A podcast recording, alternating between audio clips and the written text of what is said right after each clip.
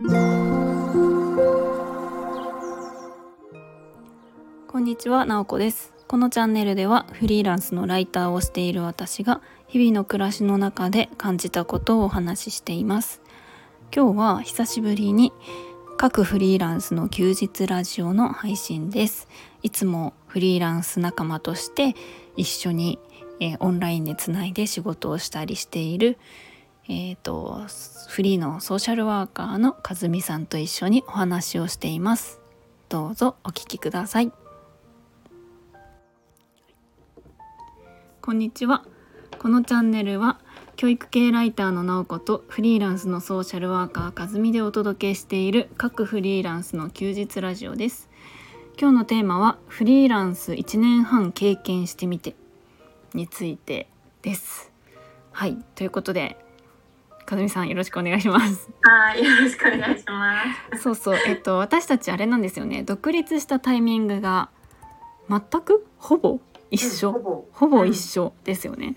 まあ少なくとも個人事業主のその開業届を出したのは同じタイミングで、えーちょうど1年半前2021年か2021年の1月に、えーフリーとして本格的に動き始めたみたいな感じであっという間じゃないですか？なんか気づいたら 1年半経ってるみたいな。そんな経つみたいな。めちゃくちゃあっという間だし、でも一方で、なんか、あ、いつからだっけ ?2021 年みたいな感じでちょっとわかんなくなっそうそうてきたというか、まあそれだけ時間が経った感も同時にあるあるような気も。うんうんうん。ですよね経験してみてどうですかっていうめっちゃ広いテーマにしちゃいましたけど どう？いやーもうなんか人生って旅だなーってめちゃめちゃ感じますね。うんうんうんうん。なんかなんだろうな1年半前思い描いていた感じに対して今はなんかえっ、と到達したなみたいな感じですか、うん。それともいやこんな場所に来ると思わなかったみたいな。なんかその時考えていたことと今ってなんかこうその通りになってる感があるかなんか違うところに来た感とかなんかその辺ってどうどうですか？ああなるほど。なんか進んでいく方向性みたいな話であればはいはい。私は思っていたよりもうん。だいぶ自分がこうありたいに従ってるなって思います。おお、それはいいいいですよね。めっちゃねあ。従そうそう。いい意味でうん最初の頃の方がなんかそもそも自分って何ができるんだろうとかうんお金大丈夫かなとかうんなんかこういろんな心配事とかわからないことがあってうん。なんか肩に力が入ってたんだけれどもそっかそっか。そうそうで肩に力が入ってたまあ分かんなかったんですよね。なんかやってみなきゃ分かんないっていう状況で、うんでこう本当にいろんな仕事をやっていく中でこうあこれ向いてる向いてないとかこう分かってきて、うんうんうん。で選んでいったら結果あのこうだったらいいなと思っていたことしか残らない。おー今は？今は結構いい感じのものが残ってる状態ですか？そうですね。おあれですもんね。最近より生き生き度が増してますもんね。そういいけどめっちゃ増して。それでもすごい言われます。それあそうなごい言われる。うんなんだろう。多分こうなんだろうフリーランスででこうやって仕事をいろいろやっていく中で、あなんかもっとこうだったらいいのにっていうプラスアルファが生まれた時に。うん会社員だったら、まあ、とはいえでもそれ自分に任せてもらえないしとか、うんうなん。かいんろんなルールがあるから難しいよねって止まるところがうん。フリーだったら自分の意思次第でやれちゃうじゃないですか。うんやれるやれる。うんうん、でそれをもうなんかややるっていう方向うん。になんか触れたらもうそっちに進むしかないから、うんそういう意味そういう意味ではこう自分が行きたい方向ど真ん中うん。だしある意味でも本当に自分次第みたいな。うん。確かに確かに。冒険感がめちゃめちゃあります。冒険感ありますよね。自分で決められる部分が本当に多すぎるじゃないですか。うんうん。本当に。どこに向かうか何をするかみたいなところが、本当そうですよね。うん、そうですそうです。え直子さんはどうですか？最初思い描いていたところからして。あでもそうだな。うん。冒険感あるし。確かになんか自分がそのこうこっちに行きたいなっていう方向には本当にそ沿ってきているし、まあ、1年半あったのでいろいろこう波はあったんですけどやってみてね和美さんもそうだったと思うんですけどやってみて違うなとかいろいろ感じながらこう広げて経験して話してみたいのを繰り返してきて今は結構本当になんかこうしっくりくる状態になってきてるなって、まあ、この1年半かかってるのがそのスピード感がちょっと遅いのか早いのか分かんないけどもやっぱり時間はそれなりに必要だったなっていう感じはするし。うん。あとフリーになってからすごくその自分をし知れる自分自身をすごくし知れるようになった。自分うのん。これが好きなんだなとかこれが得意なんだなとかその逆とかを会社員でいる時よりもすごいアンテナを立てるようになったし一つ一つ考えるようになったんですけどなんかそういう感覚ありませんか？めちゃめちゃあります。ありますよね。あ私これ好きだったんだとかこれ得意だったんだみたいな。うんうんうん。いや本当しかもこうややれることと得意なことと好きなことってまた違ったりとかそうそうそうそう。最初はねそそれを分類することすら難しかったというか、うん。自分の経験の引き出しの中からあこれもできるかもこれもできるかもこれもやればできるかもみたいな感じでうん。なんか選択肢がいっぱいある中でやってきたものをするっていう感じだったけどうん。やっていく中でなんかあこれはなんか息を吸うようにできるなみたいなはいはいはいはい。ものもあれば、なんかこうできるっちゃできるんだけどなんかしんどいみたいな。うんうん。え具体的にあります、これみたいな。息吸うようにこれできるなとか。これしんどいなみたいな。うんうん。息を吸うようにできるのは私喋るのは喋るの？喋るの？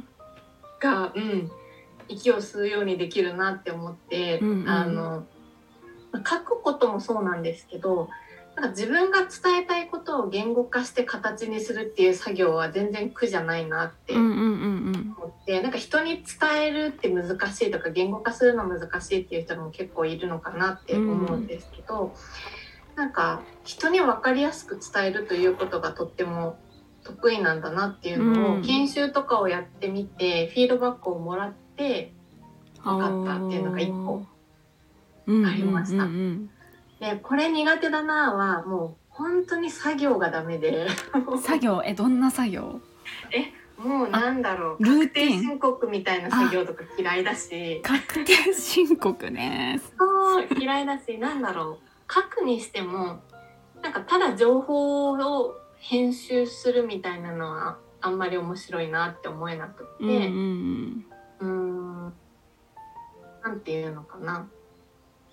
なんか私の中に伝えたいニュアンスとか大切にしたい軸みたいなものが結構しっかりあるんですよね。うんだからそれに沿っているものはできるんだけどなんかそこになんか添えていないところがあると、なんかすごく心からなんだろうなこう言葉にしていくということが難しくて作業になってしまう。あーわかるわかる。同じ角でもね。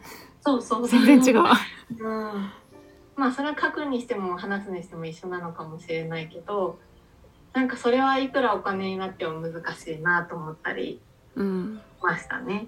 ですよね。だんだん本当にそこのなんか、うん、モチベーションっていうか本当に楽しくできる仕事みたいなのが残っていきますよね、じゃないとできないっていうか。うんうん。うん。ね。うん。フリーランスの良さそこはそういうのを選んでいける。本あーでも確かに確かに。そうですよね、うなんやってみて気づいたのが、うん。えっと、思考と行動うん。で私すごくこう思考考えて動くタイプだって自分のことを思ってたんですよ。はいはいはい。思考優位な人だって自分で思ってたんですけどうん実際いろいろやってみるとめちゃめちゃ行動優位だったっていうことが分かりました。あーあでもそういうのありますよねなんか全然真逆のことが自分のその得意とか好きだと思ってたけどそうじゃなかったみたいなのが逆じゃんみたいなやつとかある。うん。なんかそうそううん。そうなんですよなんかなんだかんだこう、しまあ、失敗しないようにとか見通し立ててとか計画的にやっていくみたいなところも私自分にもあるって思ってるんですけどうん。それはそれで考えてやるっていう部分ももちろんあるけどでもなんか思いついてこれやろうと思った時にそれを形にしていくスピードがめちゃめちゃ速いみたいなことを人からフィードバックをもらった時にうん。私は思ったよりもそんな考え考えてないっていうわけじゃないけどああでも確かに確かに早いと思う早いと思う。考えるよりやっちゃおうみたいな、ううんん。あるある。ところが思ったより強かった。そういうところがあるっていうのも分かってたけどどうやら思っている以上に強い。あるある。そういうの。そう。でなんかその話をしてる時の私がめちゃめちゃ楽しそうみたいな。ことを言われたこともあって、うんうん。なるほど。なんかこれもなんだろう。得意なことだったりとかう、ん。苦じゃないというか、うん。強みって言える部分だったりもするのかなみたいな。まあねたまに立ち止まった方がいいよみたいな時もあると思うけど、まあまあもちろんもちろん。慎重になる時もあるかもしれないしね、うん、それはあるけど。確かうんにその他者からのフィードバックとかも面白いですよね。絶対喋る時ってめっちゃこう生き生き喋ってる時となんかうんみたいな感じでそんなに心が乗ってないけど喋ってる時ってあってそれに対しての他者からのフィードバックって面白くって、うん。めっちゃ生き生きそれ喋ってるねって言われるとあそうなんだみたいな気づく気もあったりする。うん。あるあるある。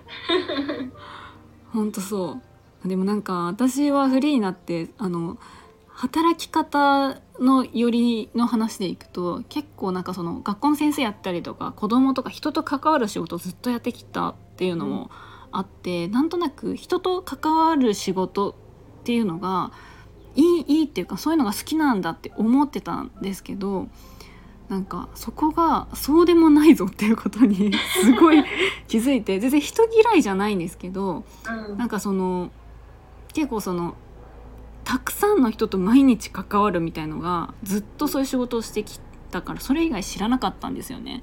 でも今の仕事って、まあ、家で本当に誰にも会わない日もあるしうんでそういうのが実際やってみるとあの人からのその刺激みたいのがない状態で自分のそのあの集中できる環境を探ってそこでこう仕事に没頭するっていうのはすごく好き好きで、うんっていうことにフリーになってから気づいた。うん たまにこう人と話すのもすごく好きだけど、うんもううわーっていう環境すごいうるさい環境とか毎日毎日関わるっていうのはあ結構ストレスを抱えていたんだなみたいな。うん。